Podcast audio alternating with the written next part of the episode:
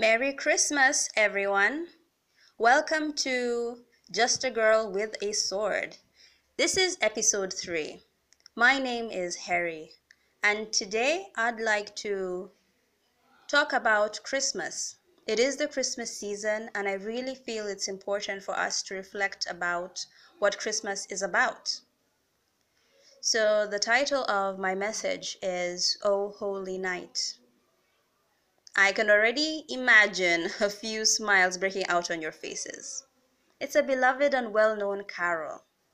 It was written in 1847 by Frenchman Placide Cappeau de Roquemaure, who was a wine seller and a poet. Known for his poetry, a parish priest requested him to write a poem for the Christmas Mass that year.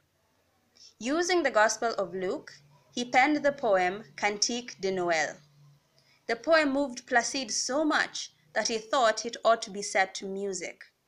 He asked his friend Adolphe Charles Adams, a classical musician, to do that. Well, Adolphe did it, and it was presented at the midnight mass on Christmas Eve as intended. Decades later, it was translated into the English version we all know and love by John Sullivan Dwight. It is one of my favorite carols. The lyrics are very meaningful.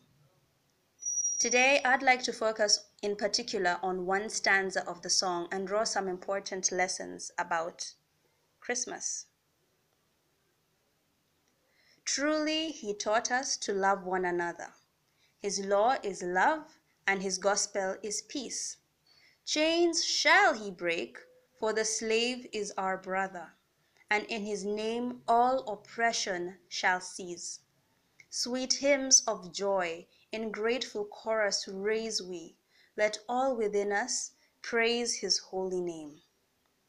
The first lesson we learn here is that Christmas ought to remind us of how our Savior came and taught us what it is to love our neighbors. The very act of his birth in a lowly manger Leaving his palace in heaven for us mere mortals is a demonstration of his love for us. The only way he could save us was to be born in our world and eventually die for our sins. He did not think of his own discomfort or inconvenience he would have to endure on this planet. The comforts he had to give up just to be here with us. He gave none of that a second thought. His only thought was towards us and his desire to save us. Is that the attitude we have towards our neighbors? Do we love them as Christ loves us? Do we model Christ's love to the world? If we do not, then we take Christmas for granted. Christmas is about Christ's love for us, and we ought to share it with those around us. The second lesson to be derived is that Christ has broken all our chains. Our Savior was born to deliver us from all bondage and loose us from all oppression. Sin need no longer oppress us or rule us. Christ came to break those heavy chains. We now have a living hope in Christ. We are free in him. This is the hope Isaiah spoke of in chapter 9 from verses 6 to 7. He says, For unto us a child is born, to us a son is given, and the government will be on his shoulders, and he will be called Wonderful Counselor, Mighty God, Everlasting Father Prince of Peace.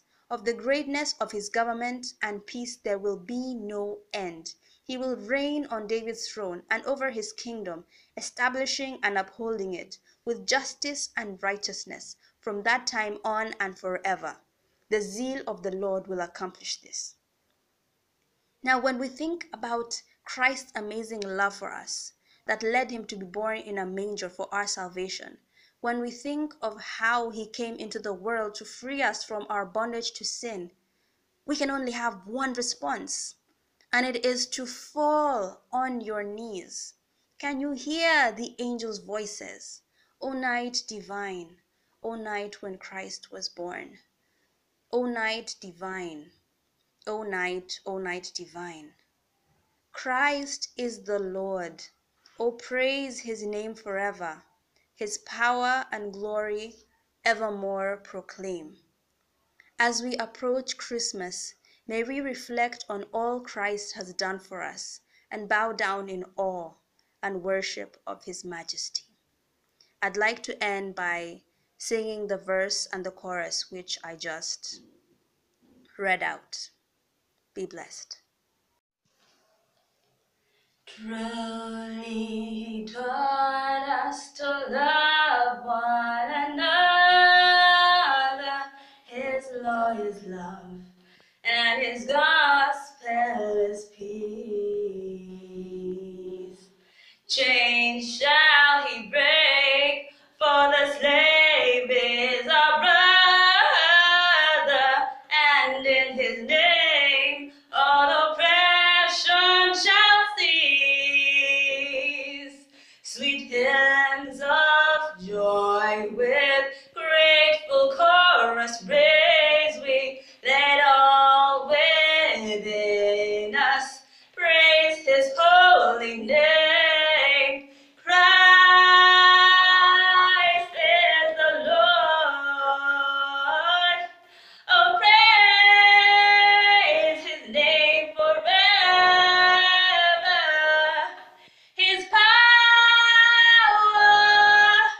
thank Lord.